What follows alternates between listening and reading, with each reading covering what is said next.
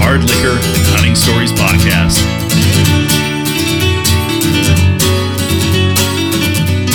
Proudly brought to you by Bolt Action Coffee, Safari Club International Calgary chapter, and Best Set Barbers. Production assistance provided by Fighting Spirit Productions. Now, kick back with a cold one, relax, and enjoy our show.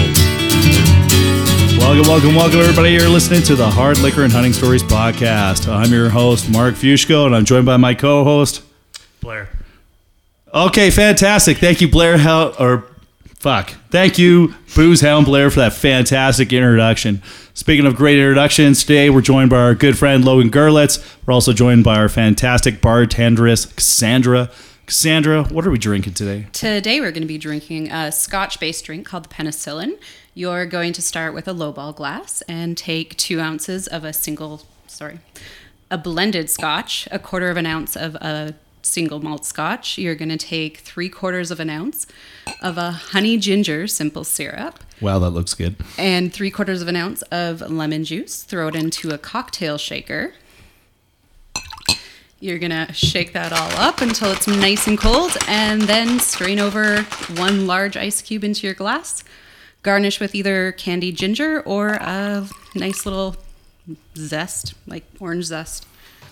Oh wow, fantastic! Well, I'm gonna I'm gonna just pass them off over here right now, and um, I'm gonna enjoy this the whole length of the show. Thank you so much. You're welcome. Fantastic, thank you. So, as I said in our uh, exceptionally fantastic intro today, Blair and I we're joined by Logan Gerlitz. Logan, thanks for coming. Thanks for being here. How you doing, man? Oh, not bad, not bad. Be a little bit better after a couple of scotches, but not so bad at all. Yeah, it's kind of a terrific cocktail, actually. And I feel like the more I have, uh, the better my face feels, and the more I like to talk on the microphone. So hopefully, I won't say too much. Blair, how are you doing today, buddy? I'm doing all right. Fantastic. Just all right. That's better than zero. so, just a quick introduction about Logan. Logan and I met through our local Safari Club International chapter. We've known each other for a number of years. Logan has had the good fortune to hunt not only all over Alberta, Western Canada, internationally as well. He's a really good sportsman, really great friend of mine. Has had the opportunity to do some really fantastic hunts. Uh, is involved very much in the local industry. Logan, what can you tell us about yourself, your background, where do you come from, where'd you grow up, etc. Yeah, well, north of Calgary. Um, I grew up on a ranch north of Calgary, and uh, coming from that, um, got into the oil field and kind of took off from there. And yeah, I don't know how much else you really really want if you know something specific. Well, no, because I was trying to get dirt on you the whole time before we recorded this, but everybody's pretty tight lipped. So I'm like, damn, Logan's got his shit together. Yeah, you just Uh, pay him enough. You just pay him enough. I see. We also have your lovely wife, Stacy. She's with us here. I see her looking kind of out the window, being very, very embarrassed to come here. You want to say hi, Stacy? Can you say hi on the microphone? Say it later. Okay, fantastic. She'll join us later. Maybe she'll get a few of these fantastic cocktails on her and she'll join us. So Logan, when we last talked, or sorry, when we were talking about the show, we were talking about a really, uh, a really cool hunt you had done. How did? Tell me about your hunting background. Did you grow up hunting? Was it something your family did all the time? What did you guys go after? Things yeah, like that. no, actually, it wasn't. My grandfather was a big sheep hunter. Um, my old man, he he never really was into it at all. So I hunted a little bit with my grandfather. when he was done, um, I pretty much took off on my own with that. So most of it's been self-taught, and that's kind of why I push so hard to get the youth involved and to try and mentor everybody because I I really didn't have too many people involved in, in an early year. So. Yeah, that's uh, that's definitely like a lot of people. It's hard to kind of find that mentorship because a lot of families, especially mine, kind of got out of hunting because once they hunting was how they put food on the table, and once they had the money to put food on the table, hunting kind of went by fell by the wayside, and hunting for sport wasn't really a thing. No, that they did no, at all, right? No, Like, no, no, They're like that's what you do when you're poor and you have to feed the family the only way you can. like was that the same in your family, Blair? I think it was a little bit of a different dynamic in Manitoba. No, I, I grew up hunting. Everybody in my family hunted. My grandfather was a prolific hunter. Everything in Manitoba you could hunt. It was pretty pretty much a family thing for you guys, though, Oh, yeah, right? It 100%, was it was kind of like your church, if you will. You all kind of got together and, and, and made it happen, right? Oh yeah, for sure. So you hunted a lot locally, obviously. Did you go for sheep mostly, or did you kind of go for whitetail? No, Um, to be honest, growing up, never had enough money to go for sheep, so I was a uh, whitetail deer slayer more than anything else, right? A Oh, couple awesome. of geese here and there, but yeah, it was all whitetail. And then back when you could still bow hunt on a general tag here uh, for mule deer, that's that was a lot of a lot of what I did, right? So Awesome. So what what was it like getting your first deer? cold, it was damn cold. Awesome, awesome. Was it? Uh, I, mean, I know I'm supposed to say that it was a wonderful experience and it was so great, and I was so proud to be a sportsman. It, it was just fucking cold. Well, I'm, I'm glad you remember something about it because I'm sure when you got it, the gear probably wasn't that great. They probably just kind of outfitted you with whatever they randomly had available for you to try to keep you warm. And if you said you were cold, you know, tough it up. What's wrong with you, right? If you're cold enough to be out here, yeah, no, you're you're good. but need, needless to say, you were hooked, right? Mm-hmm. So I know I know you're big into hunting kind of globally. Uh, what was your first overseas hunt that you did? Uh, first overseas hunt. Uh, well, I guess technically it wasn't overseas, but I was down in Texas for a hog hunt. Oh, awesome. Yeah, yeah. The guy was an asshole. What, what was it? What was it about it that just kind of left a sour taste in your mouth? Ah, he was just a dick. Uh, right up to the part where he was hitting on my girlfriend while I was sitting in the back seat of the truck. So, What? Yeah. Well, my wife now, not separate girlfriend, wife now. Um, How, how deep? How deep in the heart of Texas were you guys? Was was there not a lot of women around? Like, was he was he just so happy to see Well, some know what? ladies around, or, or what was his deal? no, if you listen really quiet, you could hear the banjos. Oh, Yeah, we were that far out. oh, that's awesome. That reminds me of where my folks grew up.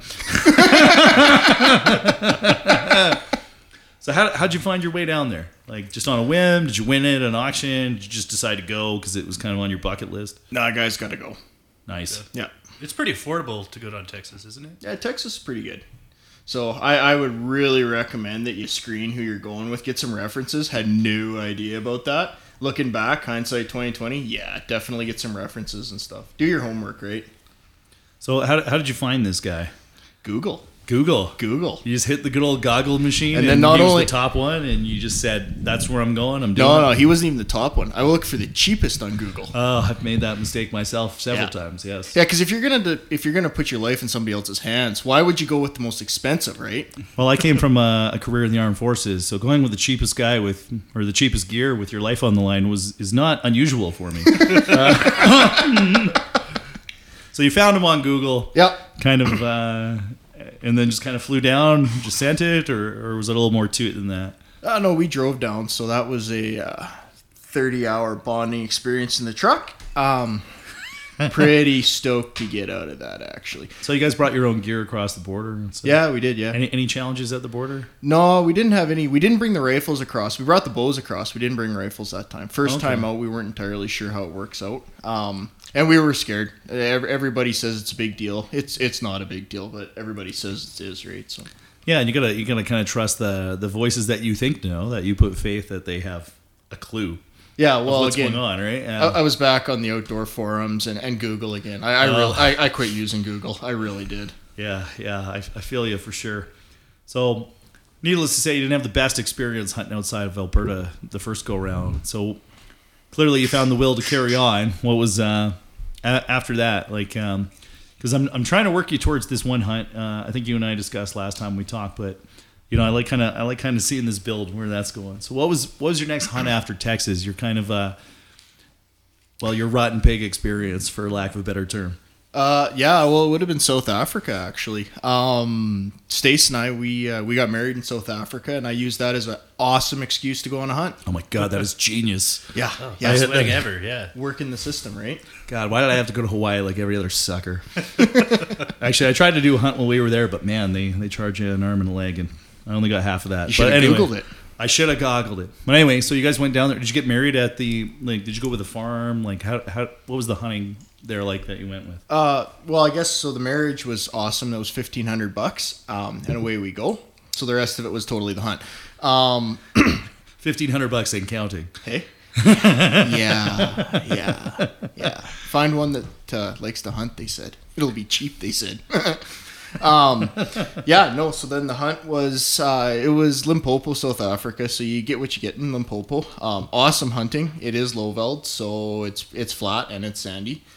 Um, but yeah, no, we had a heck of a great time. Took some awesome animals, and uh, yeah, it, it really set the hook for going back again.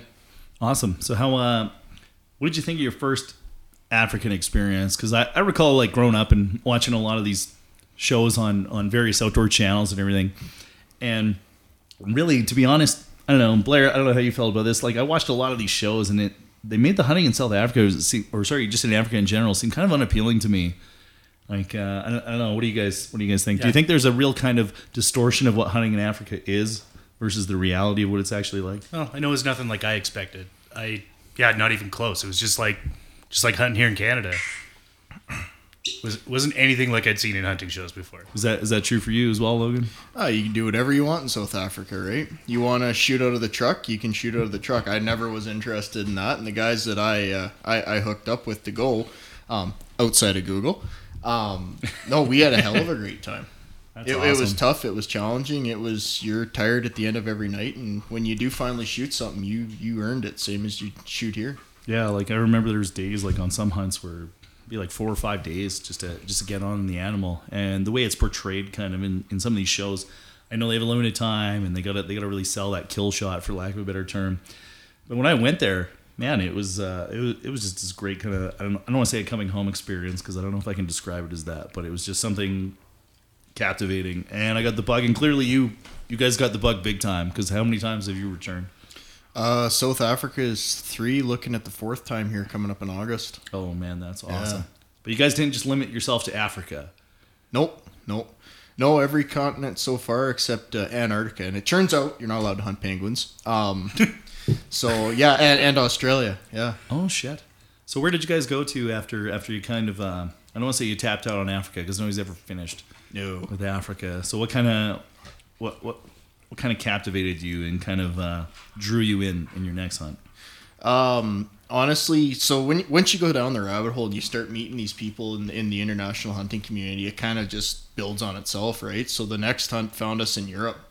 Uh, we were in England, Norwich, England, and and again had an awesome experience for a traditional English hunt. Oh, I, I love that though. I love the pomp and circumstance. I love the I love the attire. I and the knee high socks. oh yes, the bricks. Indeed. I don't oh, think I look so great in knee high socks anymore, but What, what did you go hunt in England? That's England doesn't pop into my mind when I think hunting. At all. So literally went for the muntjac and stayed for the red stag and the fallows.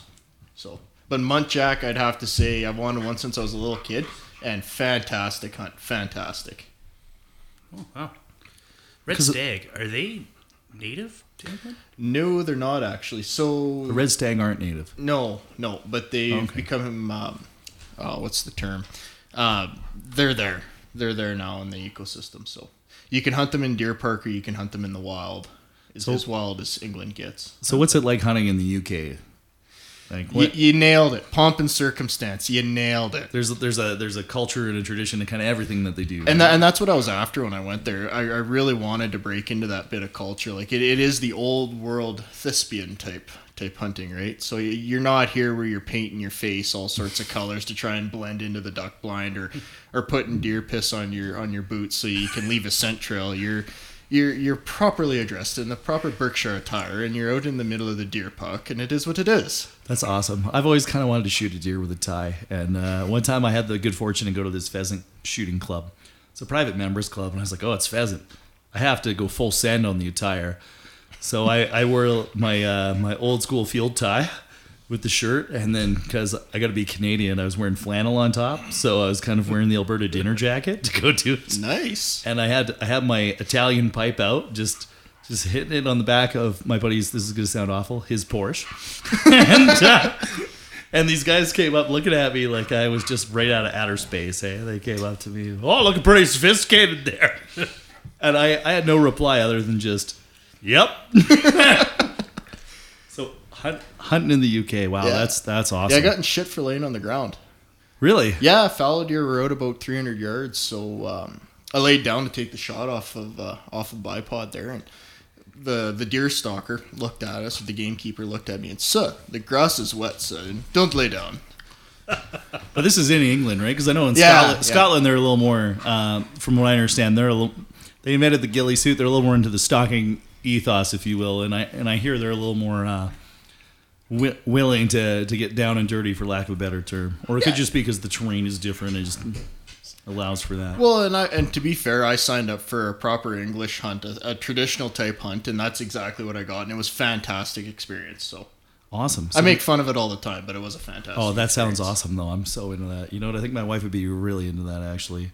But what? So, did they serve you breakfast? Did you have tea out in the field? Were you in kind of this extended, uh, beautiful Land Rover Defender? Like, how? What was? What was that No, like? we came back to the pub for everything. It was awesome. That's where I developed my addiction to single malt Scotch, actually. So oh, fantastic! yeah, So, what? What? What was it that uh, that kind of hooked you in that pub? And that uh, kind of got us on this train today. Because I'm not going to lie, we've got quite the selection here, and that initial cocktail is just uh, sent me into good times. oh, you got to picture this, right? Great big fireplace, or Irish elk over top of it. They dug out of a bog, which was totally cool. Oh wow! Yeah. So roaring fire, little meal or little meat cutlets all over the table, and then just a variety of single malt scotches. Who wouldn't become addicted to that? Oh, no doubt. So was there a so you, you get your animal. Was there a certain game preparation? Because I know they have a little bit different way of doing things there. Was there was the meal different than what you're more accustomed to? What was that like? No, I gotta say it was pretty much the same, right? So season, Okay. seasoned meat. The, the cool thing there is everything that we shot went automatically to the kind of local pub. So then you could order your muntjac that night for supper along with everybody else who was in the pub, or your fallow deer with along Oh, that's every- awesome. Yeah, it was great, right? Oh, dude, that is. Oh man, Man, Yeah. that's awesome for like that's kind of like rare for, to be able to eat your animal Yeah, on a hunt. That's exactly. pretty that's pretty sweet. And how manly, right? Sitting Oh, there yeah, drinking exactly. scotch, and it's like, yeah, I killed this. Oh man, I would be so awful to everybody in the bar.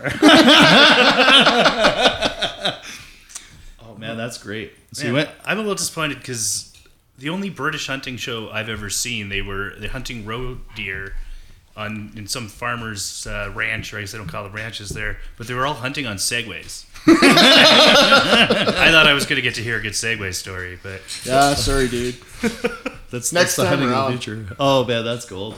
You know? We might all have to do that because that's a cyborg upgrade. so you hunted in England. Did you did you do continental Europe at all, or is that kind of Not something yet. you're saving for I, later? I, I will be, but not yet. Not yet. Uh, Got to do Romania for for fallow deer. It's supposed to wow. be, or Hungary as well. Yeah. I, I really want to go to Germany because like uh, some of the hunts they have there just look phenomenal. And having uh, having some German roots, I uh, yeah, I'd be very keen to kind of experience that whole tradition because there's a whole different um, way of doing it. There's a certain hunting culture. It's this big experience, right? And- Well, and that's a cool thing with Europe, right? Like that. That's really what you go to Europe to hunt with is is the culture, right? It's that, that that's the tradition there is is second to none. Right, because like here we have so much wilderness and so much opportunity, but I tell Yeah, everybody but we have no tradition, man. It's it's it's tough, yeah. Like there's uh, you look at the indigenous groups here; they've got some very very fascinating, neat traditions, Totally, and, yeah. and and Blair and I were really lucky. We have a, a few indigenous friends, and they kind of bring us in on theirs, but they always like to screw with us, and uh, and I can't really tell because like sometimes one of our buddies he'll he'll say something and he'll he'll talk about this really in depth spiritual meaning of something. And we're like, oh, that's really cool. He's like, nah, I just made that up on the spot, you idiots. And, and- and, you know, we try to approach it with a degree of humility, but like they're really cool to hunt with because like his skills are just insane. Yeah. like, like they're he's probably one of the best hunters I know. Uh, I I would put him against any South African PH, and he would probably probably outperform. But you know what I will say, some of those indigenous uh, African trackers and guides, the skills those guys have, Dude. it is otherworldly. Like, Yep. like Yeah. it is it is so impressive and. this guy's gonna be pretty clutch for sure. If you ever think you're in good shape too, follow one of them through the bush. Oh, just picking out all the thorns, and they're going through in shorts, looking at you like you're the Pretty much. weakest person they've ever seen. That's almost how I lost my leg. Eh? Oh Christ! Yeah. Tell me more. Uh, I took a shot at a kudu, uh, hit it, not well. Um, started following the trackers and they were moving, right? Anyways, come up out of a little bit of a ravine, smacked one of the aloes in eastern in the Eastern Cape, which if you've ever seen one of those, they're massive. They're not Oh, like yeah. the cute little aloes we hear that you know all the girlfriends use for whatever they use them for. um, yeah, these things are eight feet tall and ten Oh, inches. yeah. And anyways, uh, bounced me into a thorn tree and I got two thorns in the back of my leg. Didn't know Oh. it. Kept going, right? Kept going, kept going that night, um, I thought I got both of them out, and I missed about a quarter of an inch. Went down inside my muscle sheath. My, anyways, um, long story short, because we haven't had that much booze yet, uh, I show back up in Calgary, and uh, yeah, it, my my leg was swole up just like a basketball. It was unreal. So um, to the part where I couldn't even really wear my jeans. Right. So my wife asked me, she goes, "What's wrong with your leg?" I go, well, check this out. So I dropped my pants right in the Calgary airport. Showed Beauty. her, yeah, yeah. showed her, and yeah, my leg swelled. She goes, mm-hmm, yep, that's hospital. So we went in, and of course, my my doctor's from South Africa, right? So he's like, oh yeah, take these, lots of these. And uh, yeah, I didn't know it. We all thought it'd all come out, but about two months later, it worked its way out. It was about probably another half inch of thorn. Those thorns, though, they're they're pretty metal. Like they look like they're something out of a Tim Burton movie, Yeah. or Yeah, like they're they're pretty aggressive. yeah. So you did you did Africa, you did England. Oh man, I gotta I gotta start checking off all these places I want to do next. So we we talked about uh, you were hunting in I think Central Asia, Yep, yep. and it was rather uh, I say unusual, but like, Colorful. colorful.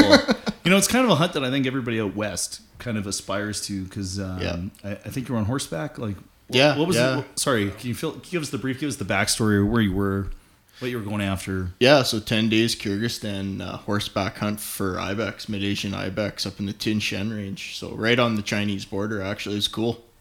Um, it was so to, I guess to try and kind of frame where we were.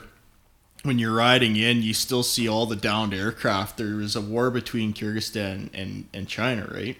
So there's still all the aircraft parts that are laying around, and um, we'd be riding along, and, and one of the guides would look and go, "Oh, there, there, there, there," and there's literally graves mounted up stones where we were. So it was it was a conflict area or a past conflict area. It was pretty, pretty, pretty intense hunt. So you feel like you're walking in the valley of ghosts almost. Yeah, it was pretty. Add in the elevation and a little bit of uh, altitude sickness, and not quite being there, and it was like, whoo. Well, you get those little reminders that you're you're not you're somewhere else. You're not at home, right? Yeah, you're not in Kansas Yeah. anymore.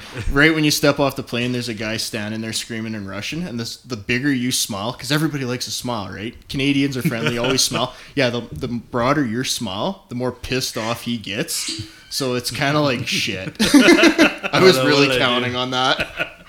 You're, doing all your stretches, getting ready for the full body cavity surge. Because I don't think Russians Russians don't smile. Isn't that their isn't that their thing? it's a it's a cultural thing, but Yeah, you know smiling I, showing weakness or something. perhaps you know what? I'm not. Uh, I'm I not think that's culturally. bullshit. I got Russian in my background. I not smile all culturally aware enough. I don't know, but you've been you've been enculturated to grow up here.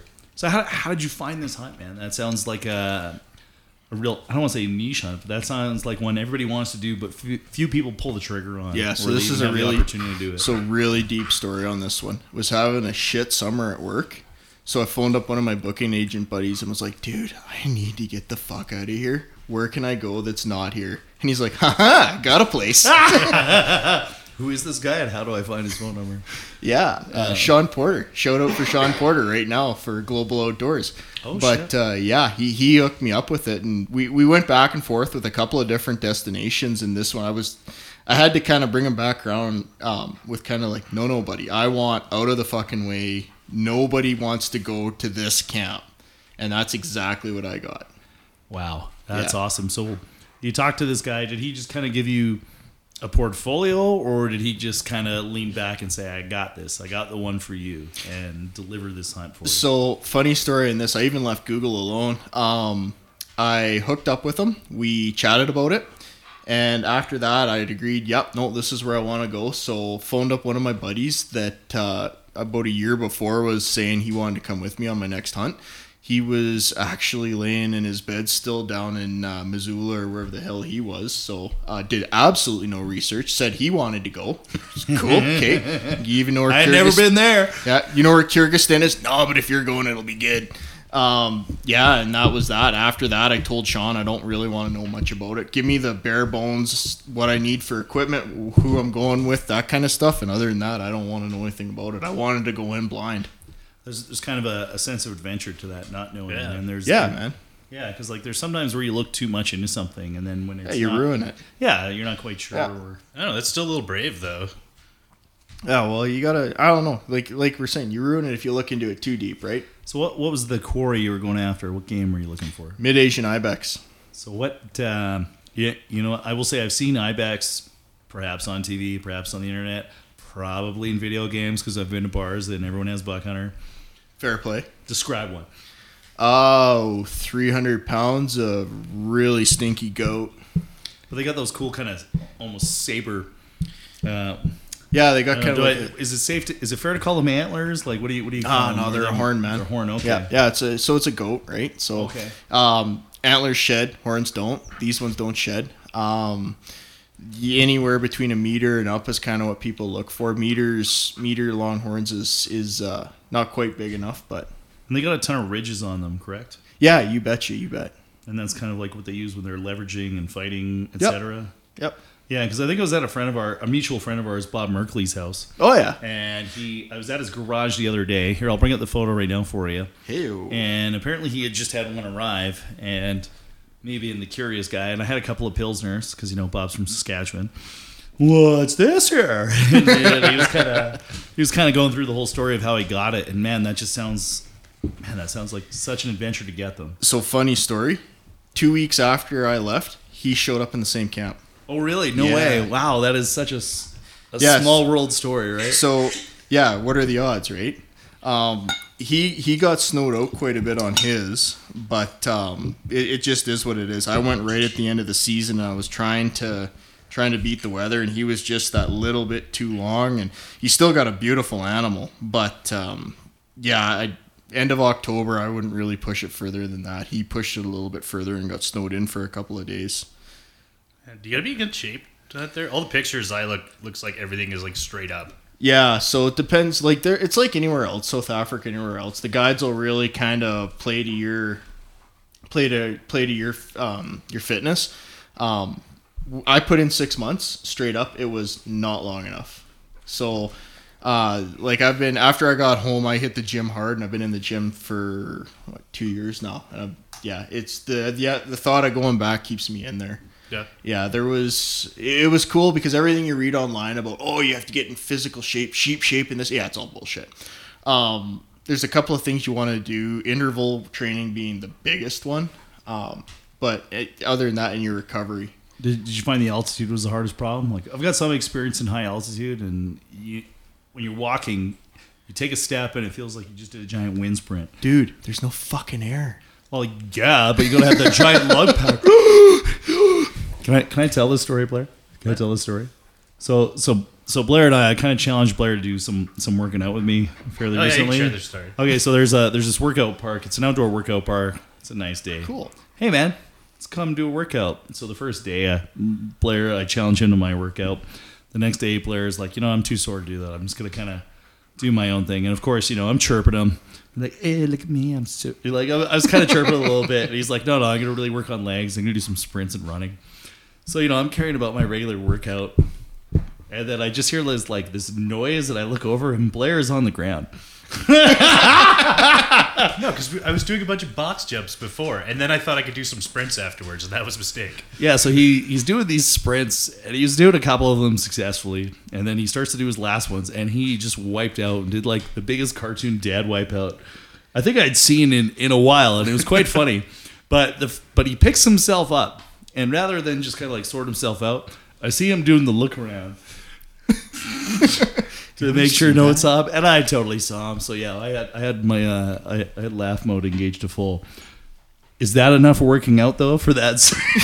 well the guy that i went with put in six weeks oh wow! Oh yeah, yeah. He was uh, of walking, power walking, right? So Uh, he's a bit of an enough. older boy, hell of a good guy, but he's a bit of an older boy. So I put in six months of on the treadmill, busting my ass, and he put in a solid six weeks. Oh man! So you need more. Like if you're just some guy who like you hike a lot in the the Rockies here, or you're spend a lot of time in Montana, that's that's not enough physical shape. You need So for more. ibex hunting, give up right now. Um, what you need to do is your intervals, right? This whole endurance thing and oh yeah, we'll power through, we'll power through is totally bullshit. Um, you need to be able to go hard or go at least, and then stop, recover fast, and go again. Because if you think you're going to be able to do it for ten days, it ain't going to happen, right? So did you take altitude sickness pills with you, or? I took them with me, never took them. Oh, Ended really? up with altitude sickness. Take Oh. take your pills. Oh no way! So Yeah. I was in uh, I was in Africa doing some climbing, and uh, this good friend of mine he had um, he had a, a certain allergy that they wouldn't allow him to uh, take the standard uh, high altitude pills, so they gave him Viagra. And I remember we're on the trail, and he just looks at me. He's like, "Dude, Sounds I like a hard way to climb. Indeed. and he and he looks at me and he goes, "Dude, I got the biggest rager right now." You know you're into it when, right? yeah, and I was like, "I don't think you like climbing that much, but here we are." so it's just something I guess to keep in mind, right? Like if you uh, if you have some kind of um, I'm just worried what my wife would think if she saw me packing Viagra for Central Asia. I don't know if that'd be a good conversation to have. Yeah, honey, it's just for the altitude. It's- no, no, I swear, I swear. yeah, sure it is. I have no idea why I'm stopping at seven layovers along the way. Similar, it's I, I think. I'll just take the prescribed al- or altitude pills. I don't know why there's a seven day layover in Las Vegas. I- it's- so, but so it was tough physically. Um, Yeah. Your horsemanship was that was that a, a barrier? Was that a challenge? Did No, you get man, I- saddle sores? No, I grew up breaking colts, right? So we're, Oh, we're shit. good that way. Yeah, me and Buddy, it was probably why we got into the country we got into. He grew up doing rodeo, and I grew up uh, up breaking colts. So we uh, we kind of had a leg up on the next guy type thing, right? So Oh no doubt. Yeah. So uh, so how were the mounts that they gave you? Were they good quality? Were they really sure footed? Were the saddles okay? unreal, man. The mounts were unreal. We don't have anything in North America that I've ever seen like it, right? Just Um, bomb proof or Yeah, yeah, and the, the country they go through is just unreal. As far as the saddle goes, dude, being six foot two, not cool, not cool. Bring your own stirrup leathers. It it sucks unless you want your knees behind your ears the entire time. It's yeah. Uh, is it just the, the stirrups too short or? Oh yeah, yeah. They're made for like five foot five guys. So Oh man. yeah, No. But were the guides good? Like, if you're a guy like me who's only ridden a horse like handful of times in his life, could you could you pull it off? yeah, yeah, yeah. It's same thing as everything else, right? They'll they'll find a horse for you that'll that'll take your whatever your your your um, amateurisms or whatever you want to call it. So do you have a do you have a cool horse name? Yeah, horse. His name was Horse. Yeah, my Ah, horse. Oh, that's a bummer. I, I was hoping he'd have like a really quirky name. Like No, hey, to be fair though, I called it my horse. That was ten days. Nobody else rides my fucking horse because it was the only one that was broke. so, so so walk us through the process. So were you guys kind of keeping your eyes open the whole way on your on your Yeah. way up to camp? Did they have kind of a permanent structure that you stayed in, or was it more kind of ad hoc? You guys would just kind of go around on these various high features on your mounts all day long, and then say, "This sounds like a good spot to stop.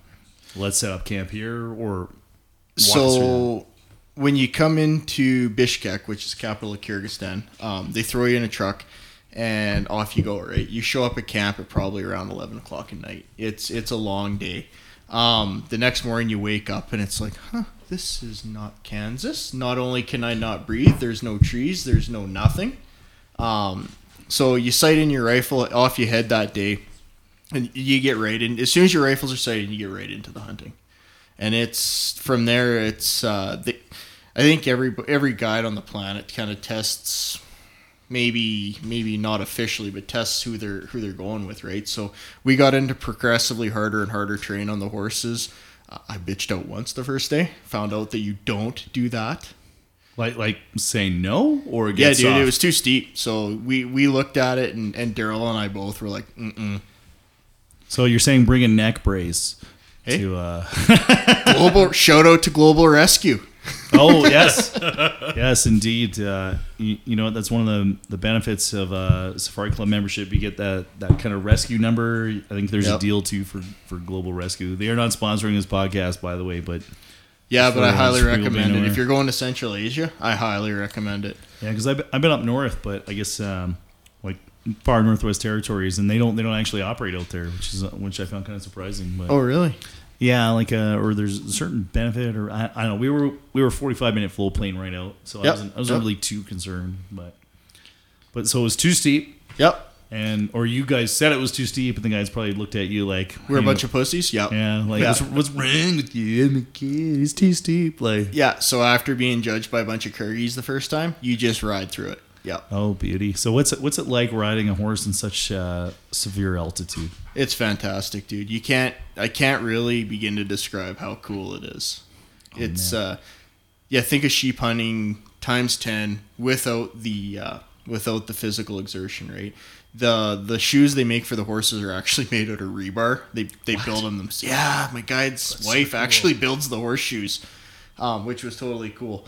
But um, they they cling to absolutely anything that's in the in the soil, right? So they go up and down stuff that you and I would look at and be like, Mm-mm, So not they're that. So they're super sure-footed and Yeah, every 100%, yeah. So, so how's their pacing? Do they kind of pick their way across, or do they just go like you're on a trail ride out in Kananaskis? No, I'll let your horse do its own thing. Just throw it the rein, and uh, half the time you're holding on the tail so you don't fall past its ears, and the other half the time you're holding on to the mane so you don't fall off the tail, right? So, so what kind of saddle style is it? Is more like a Western style, or is it like an English jumping saddle? it's uh no, it's like uh, it's it's like an English style saddle in the fact that it doesn't have a horn.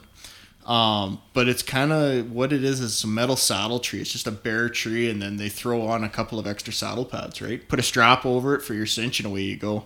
Oh man. So, Yeah, it, it's it's pretty hardcore. So when you dismount, are you are you walking like a cowboy of old, just super bow legged? Just, Oh yeah. Well, again, six foot two and a five foot five saddle, right? So yeah, I, I was walking, kind of sauntering more than walking. We'll put it that way. So how, how how's the accommodation on the mountainside? Actually, we were pretty cool, to be honest. Um, you spike camp when you need to. Other than that, the the base camp it's it's Central Asia. You're gonna get what you're gonna get. It's not like flying into a fishing lodge here, right? But are you saying a yurt? Am I using that correctly, Blair? Yeah, I think so. It's a yurt. Yeah. Okay. No, so we didn't stay in a yurt. There are some outfits that have yurts, and I'm look talking to a guy right now that actually uses yurts. We stayed in a little lodge, um, which was super fancy. It had a coal fire or a coal fire uh, stove, which was nice. It kept everything nice and warm. And then we even had kind of a rudimentary plumbing system. So Oh, wow. we didn't have running water, but we had gravitational running water, which was Oh, yeah. good enough. So yeah. so I know that. Yeah. So I. I hear they kind of have their own booze culture out there. Did you, did you uh, and this is the Hard Liquor and Hunting Stories podcast. Uh, did you get to try any of the um, local beverages? What's it called? It's vodka. It's just vodka. It's vodka. Okay, so they didn't have anything. Uh, Dude, vodka and costs 88 cents for a 2-6. Everything is vodka. So is it is it labeled or is it just like it, it comes in whatever random bottle they had and they just kind of give it to you? A little bit of both. So what was your favorite? Did they, serve it to you straight? Was there a certain mixture? So you got to understand that we ate ibex for 10 days. Um, so ev- Well, I'll walk you through the shoot just after. But anyway, sorry, Yeah, yeah, carry on. so ibex for 10 days, everything's straight alcohol. If it's not alcohol, it's water just to try to wash the alcohol and the ibex down. There, there is no such thing as mixing up there. Well, Man, how are your guts? It sounds like Dude, baby, eating ibex, hard liquor, and altitude. That just doesn't sound like a good situation. two words, baby wipes. so I gotta. Do they feed you coffee a lot? Uh, if you mean by coffee vodka, yeah, you bet. Oh, Yeah. okay. I didn't They realize did, that. they did that have came some with good coffee. tea. They did have good tea. I'll give Okay. you that. There So was I- no coffee. Because I recall, like, I don't know if this issue is um, unique to myself or if it's more ever present along individuals in high altitude. Whenever I'm in super high altitude, my guts slow way down. And I had this problem uh, in Tanzania. So the only way I get through it was drinking 16 coffees, which is the last thing you want to do when you're hiking. But you know what? I it, it sorted me right out. You- same issue, or is it just because the food was so gnarly? Just you, you, you, No issues. We'll just leave it at that. Oh man, so you weren't doing the team lean on the side of the mountain, holding on to your horse reins, or holding on to buddy went with you. Hey, dude, doing the team lean off. the You're not mountain. finding a tree, but you're there's lots of rocks. Oh man, and here I thought you would be trying to drop a slinky off the side of uh, some high feature. Usually from riding the horses, you were tightened so up, you were so tightened up that uh, no, no, it wasn't an oh issue. man, so so walk us through. You you probably saw plenty of ibex. Tons, yeah, And- hundreds, literally. And I've had this experience. I'm sure you've probably had it before. Is you see animals that look good to your eye because they're all unique. They're so fascinating. They're so alien to you. But then the guy's like, ah, no. You're like, I don't know. That's a pretty good one. And they just kind of shrug their shoulders, like, "Meh." Yeah. So the cool thing was like first or second day, Yusik, who was my guide. Of course, like you're saying, the first ibex you see, it's I want that one, I want that, and he goes, no, no, no, this is a good one. So after you've seen one good one, you kind of okay, yeah, no, we're we're good, right?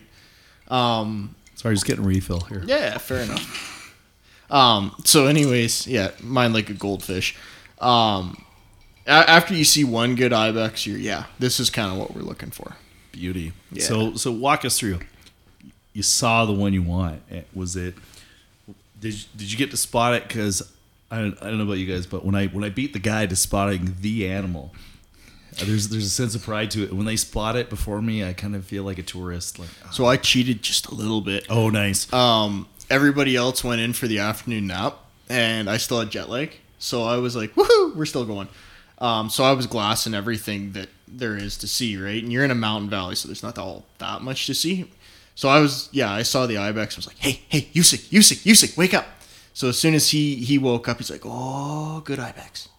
So after that, it was kind of on. We actually spent about an hour waiting behind a cliff face for the ibex to kind of move out of sight, and then we had to work our way up a drainage. So it's uh, what what seeing ibex and getting into hunting position for ibex or shooting position is is totally different. So so how was the stock? Walk us through the stock. Like, what kind of gear were you using? What what's what's the caliber of choice at that altitude out there? What do they use? Like 300 Win Mag, something like that. Yeah, 300 Win Mag. Um, actually, my wife picked me up a Sako for the for the hunt. Um, Oh wow, you are spoiled. Right? Yes, I won't even argue that. Um, no, uh, Sako Sako 300 Win Mag with a Vortex uh, MOA PST reticle. So it was it was pretty cool. I had I had the right gear for it, but um, like I said, seeing ibex and shooting ibex are totally different situations. So was it on kind of the same high feature you guys were, or was it across the valley? Like, So we were actually camped out for kind of our afternoon siesta right down the valley bottom. Um, and I say down, I still mean like fourteen thousand feet, right? um, yeah, just a bit. yeah. So down is relative, but um, and they were they were coming down off of a mountain face. We had to work our way up a drainage. Um, when, once we got to the head of the drainage, we had to climb a head wall up to a plateau to be able to take the shot. So the, it literally was the single hardest thing I've probably ever done. So walk us through the shot. So how how many hours did it take to get your stock on and kind of get that sight picture before you sent it? So I'd like to say that I made some solid time in three hours. I did not make some solid time and distance in three hours. Three hours passed really fast, and I went absolutely fucking nowhere. You know, it's the Hard Liquor and Hunting Stories podcast. We're we're deep into the scotch. You can send any story to me you want. I'm not. Yeah, so out of the drainage, by the end of it, I was moving pr- probably 25, 30 yards, and I was just dropping. We're not talking sitting down, taking a break. I mean, dropping. oh wow. Yeah, drop, sit down, breathe until you can actually breathe, get up and go again. Like I said, Daryl, the guy I was with, put in the solid six weeks. He's an older guy. He, I've never thought, I, I've known him for a long time. I've never seen him so close to having a jammer in his entire life. Oh shit. Yeah, so when we when we did work our way up to the plateau, it was it was perfect. They were coming down a, almost a sheer face right in front of us, 400 yards, right? So we did we did earn it when we got up there, but it was pretty much a gimme when we got to the top. It was cool. So You actually got to stop and enjoy the shot, right? So what, what was the distance? The yeah, range? what kind of range to get you in? 400 yards. I like how It's you called shot. that a gimme. That's That's that's awesome though, man. So was it on the same high feature? What was the recovery like? Like, or sorry, and what, what were you feeling when you were saying it? Was it a sense of relief, or was it the sense of sadness that the trip had been over? Nah, dude, it was all part of it, right? There was no sense of relief at that point. It was just there was excitement where literally the ju- we're all jumping on each other and we're laughing and kind of half-ass crying. Just sound like a little bitch. Um, Hey, emotional, that's fine. But I, Yeah. gotta, I gotta ask, you guys are jumping, hooting, hollering. Then did you have to take the five minute break after, and then like, woo, woo, yeah. Yeah, pretty, pretty and then- much.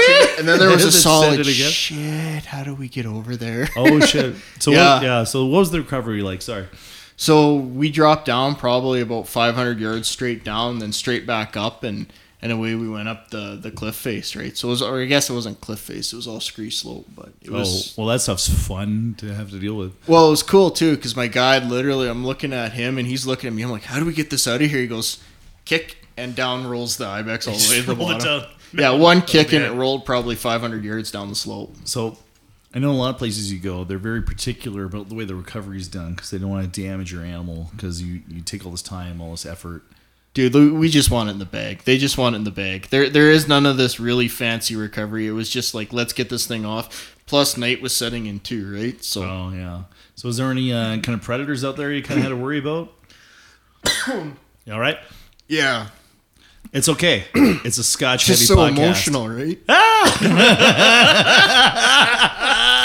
no, there's no, there's wolves, but I mean, They Yeah, probably it's- have some sort of cat, like some sort of like lynx or something. Well, there is uh, snow leopard. snow oh, leopard. Okay. way cool. Yeah, which was totally badass. I found some tracks. Um, never got close to seeing an actual snow leopard, but I did find some tracks. That's Did you still refill, buddy? Working on it. Oh, okay. Working on it. All right. Um, no. So, anyways, we did the we did the recovery on the animal. Um, and then the real story started after that. It actually was a bit of a shit show. We were coming out night. We had to wait for moonrise. Um, one of the big thing the guides are on over there is you don't use lights when you're on the horses. Period. Let the horses see where they're going, and if you can't, too fucking bad for you, right? So you keep your headlights off, keep your flashlights off, and you just ride out. The horse will know its way. Well, we're Is that just when riding, or does that include when you're? No, just the when you're riding, just when you're on the horses, right? Okay, cool. So we're riding out. We waited about an hour and a half, two hours for the moon to rise up so that we could see where we were going.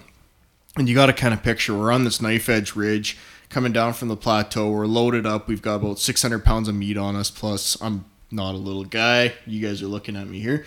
And all the other guys that are with us. We're heavyweights here. It's okay. Yeah, yeah. So, um, anyways, we're coming across this, and there was just a little skiff of snow the night before, so maybe a centimeter of snow. My horse takes a spill on top of this knife ridge on a flat rock, right? Comes out, comes out from underneath my legs. We start sliding down. I bail. Horse makes it about 20 yards. At about the 45 yard mark, there was a sheer drop right off, so I jumped off. The shit part came when, and I didn't know this. I had my little Spot X, which are absolutely useless for Asia. Um, I Really? broke- yeah, Really? I, I thought they were kind of global. No. Yeah, well, no, absolutely not. Um, anyways, I broke the antenna off internally. Oh shit. So my wife's at work, uh, literally watching. Here's my husband, blip, blip, blip, gone at about 10 o'clock at night in Kyrgyzstan. And you can see the topographical map, right? So it's at whatever altitude I was at. And with the ridge lines, yeah, you could tell it was pretty much a sheer cliff. Stacy, can we get you on the mic to comment on that? Yeah. Yeah, yeah. Just just walk right up to the mic. Um, I Oh would- my God, we have Stacy on the microphone. This is wonderful. Welcome to the show, Stacy. Thank you so much for agreeing and being put on the spot. We'll see if she tells the truth here. you know what? She can tell whatever truth she wants. I'm Fair totally play. fine with that. So I was 36 weeks pregnant, and I was sitting.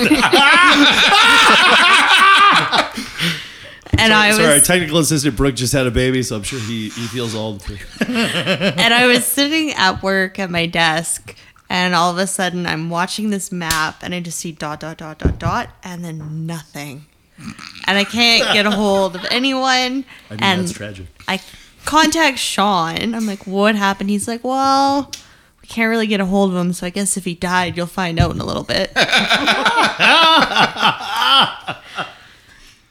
So, what was going through your head at that moment? Where you're like, ah, you asshole. Where you're like, shit, I wish I could fly and, and, and have done the hunt with him. No, Oh, okay. no, I don't want to go there. I have no want to. Um, I wanted to kill him, to be honest. I, I remember uh, when I was deployed, and I, re- I remember when I got hurt, I was thinking, man, if I die here, my mom is going to kill me. Fair play. And it, were you like Googling? Because, you know, we were talking about Google sending you wrong earlier. Were you Googling, how do I get a body back from Kyrgyzstan? No, I was like, I went in. Bob Merkley, he's my boss.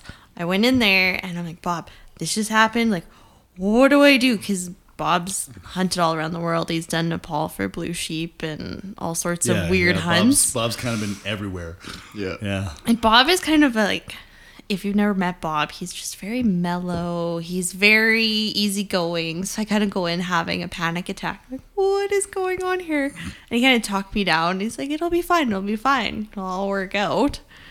And I guess it did eventually. Yeah, so I show up four days later after not knowing my texts were going out on the Spot X. Oh, It was bummer. like, yeah, four days of drinking vodka with a bunch of Russians that randomly walked into camp. And uh, was like, hey, guess what? I'm out of the mountains. Yeah, she was not happy.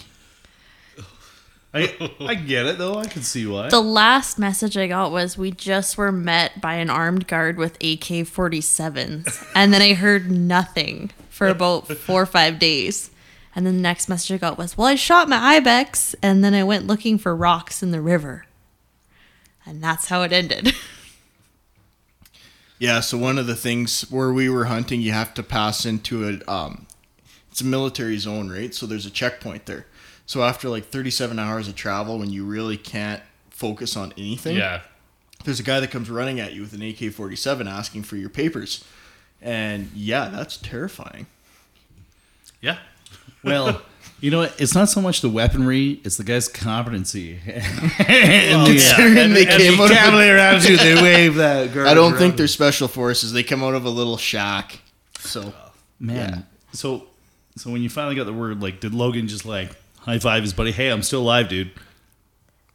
I think the only reason we're actually not divorced is because I was able to go back through my history. I didn't know that my Spot X wasn't sending out messages, right? Does, does it give you a warning saying Nope. no? Oh, Nope. really? Oh, oh, nope. wow. Nope. No. You're Shit. you're on your own, right? You're right on the edge, just like you said, their service area.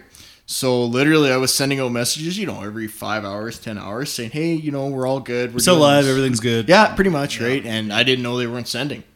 So that's uh yeah, when she was when I come back, she's like, You're not texting me, you never told me anything. I was like, No, I did. Well, at least you got that working for you. Yeah. Meanwhile, she has this record of you off a cliff. And you know, it would have been quite funny, like if somebody assumed your identity. Hey, no, I'm Logan. You, I've been Logan. gone for so long. You don't remember what I look like. Left with brown hair, came out with black. Shit.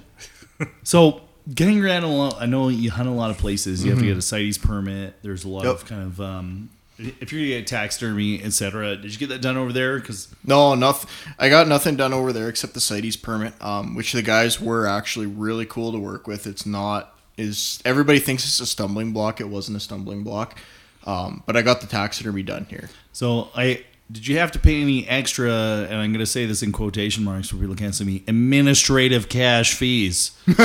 We'll just leave it at that. Uh, fantastic. Yeah, yeah. Bring cash. BC, bring cash. You ever think you had to spend more in BC if you're going to Central Asia? Bring cash. yeah. One of the things I learned though in South Africa though is Canadian Tire money.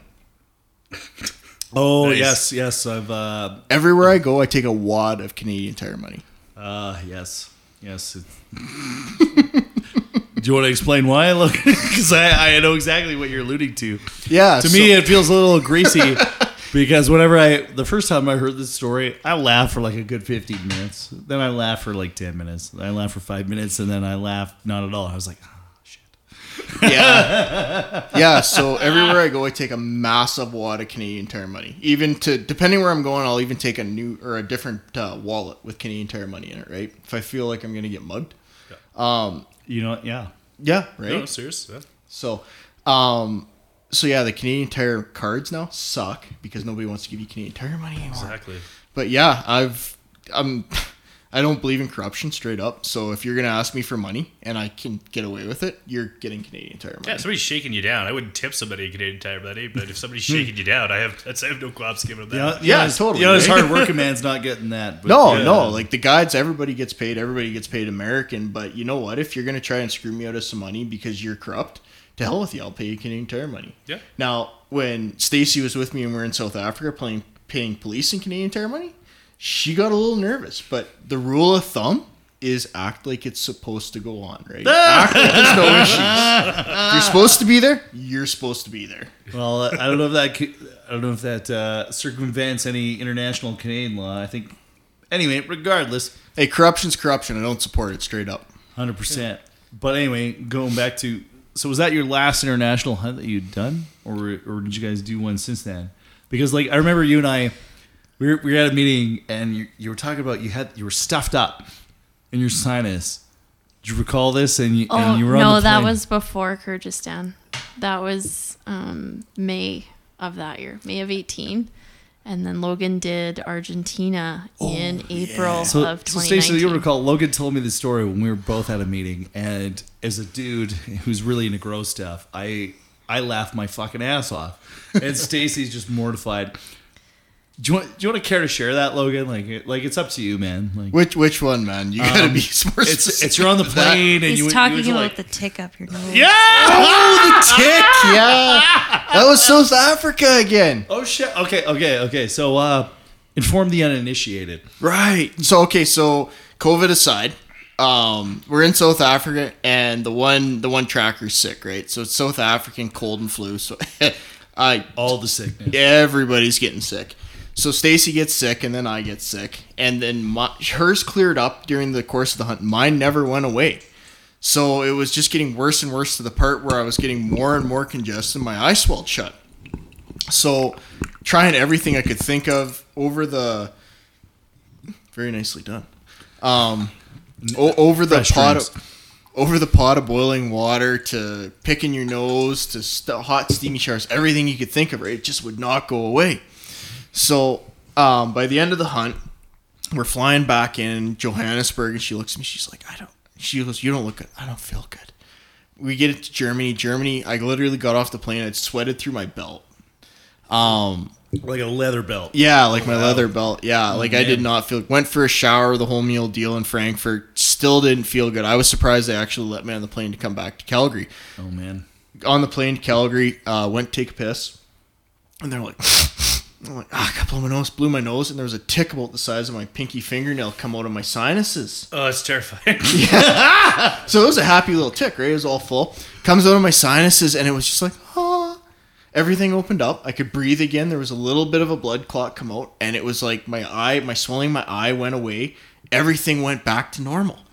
Um, we get, I get back to my seat, and she's like, "Are you okay?" I'm like, "I'm fantastic. This is the first time in two weeks I felt good." Um, Tick was dead though, right? Well, you didn't introduce. Oh, it was when I species. No, it was when I flushed it out the toilet. We get back and my doctor's like, "Did you save the tick?" Fuck no, I didn't save the tick.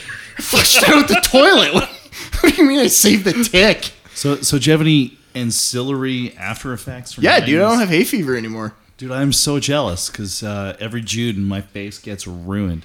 Yeah, no, I, I even told my doctor because I was kind of concerned, right? I've always had bad hay fever. I'm like, yeah, buddy, um, am I supposed to, you know, not have hay fever? He goes, well, if that's all it takes to get rid of your hay fever, good on you. I'm like, yeah, no, but should we not be kind of concerned about what kind of symptom this might be to what, what it's preluding to?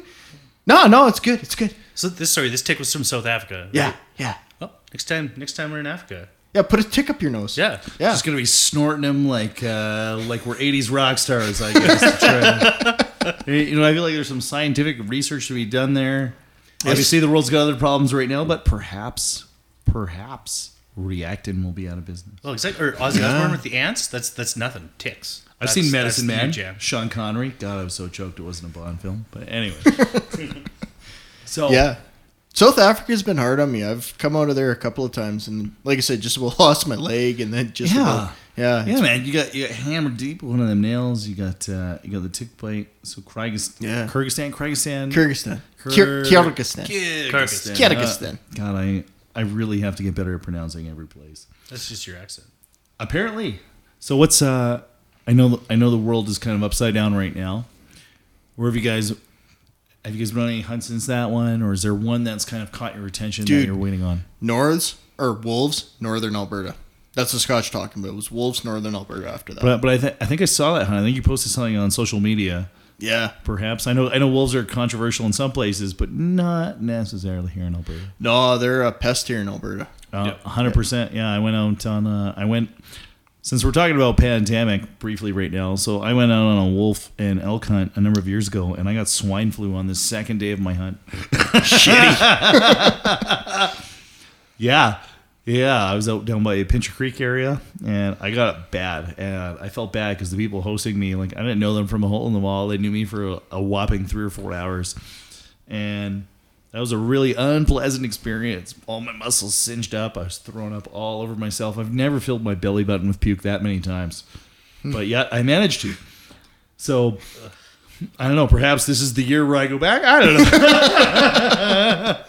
so, if the world was, uh, I don't say back to square one, but uh, more or less operating normally without the pandemic, what's next, or what's what's your goal? What's your dream? I don't say dream hunt because what is what is my what is a dream hunt like?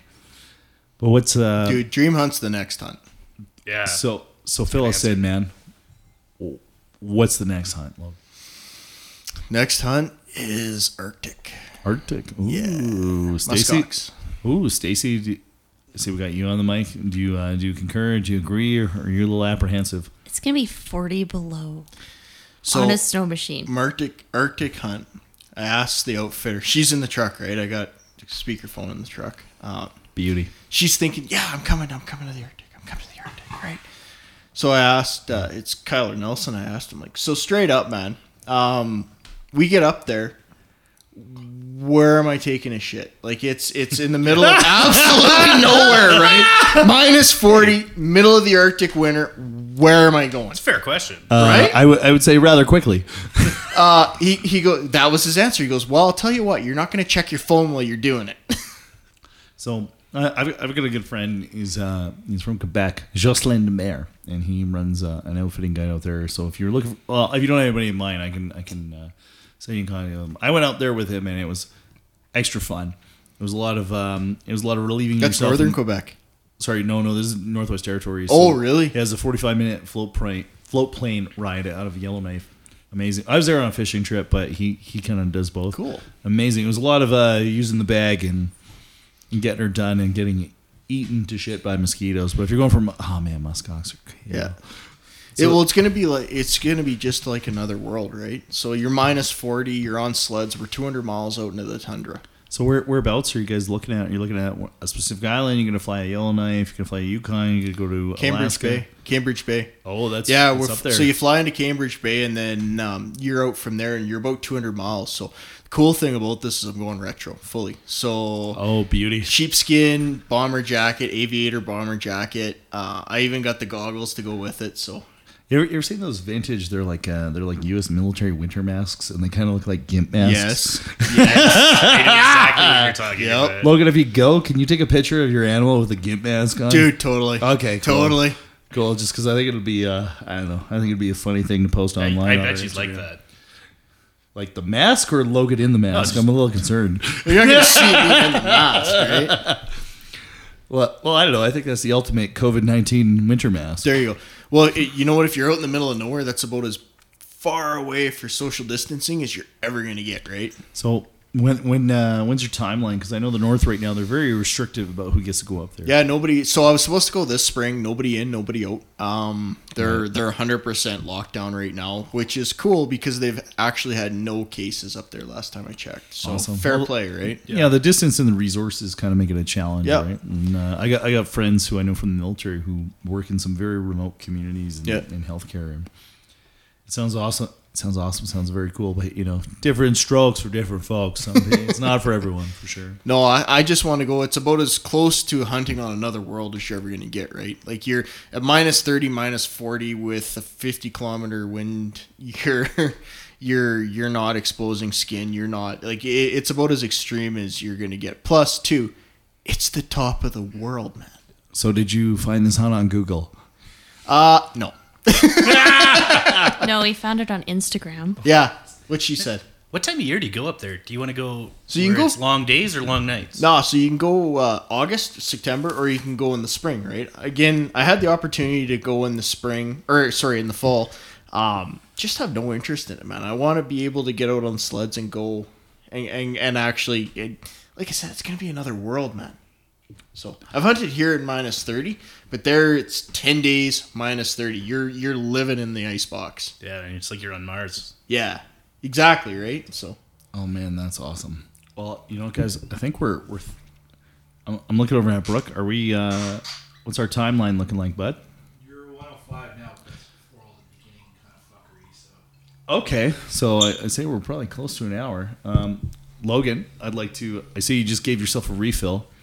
I think I think now's a really good time to uh, to sign off.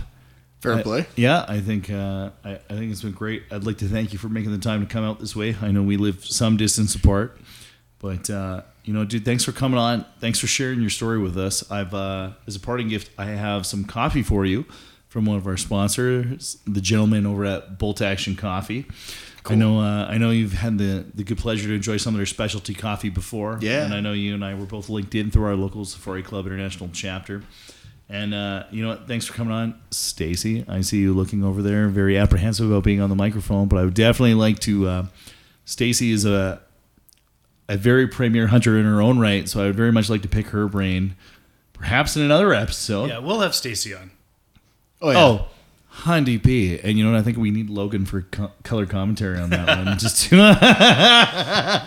She likes to tell half of the story, so I'll, I'll fill in the other half for her. fantastic. Well, seeing as that we've kind of uh, approached the end of our time together, well, our recorded time together anyway. Is there any kind of message you'd like to leave uh, to our listeners, potential listeners, to anyone else, man? Yeah, anybody that's thought of going international, straight up, just go. Don't listen to anything that anybody else says. Everybody's going to tell you it's not for you. Everybody's going to tell you that it's not affordable. Everybody's going to tell you you shouldn't go. Fuck them. Literally, just go. I love that, and uh, definitely uh, I find I find connection with that. Blair, what are you what are you feeling, man? Yeah, I'm down with that. You you made Central Asia sound exciting and terrifying. I'm not gonna lie, I kind of want to go now. We're putting together a team for 2021. oh shit, this is gonna be wild. wild. Wait, wait. Thanks, thank you for listening. Thanks to our guest. Thanks to our production assistant. You are listening to the Hard Liquor and Hunting Stories podcast, and we see you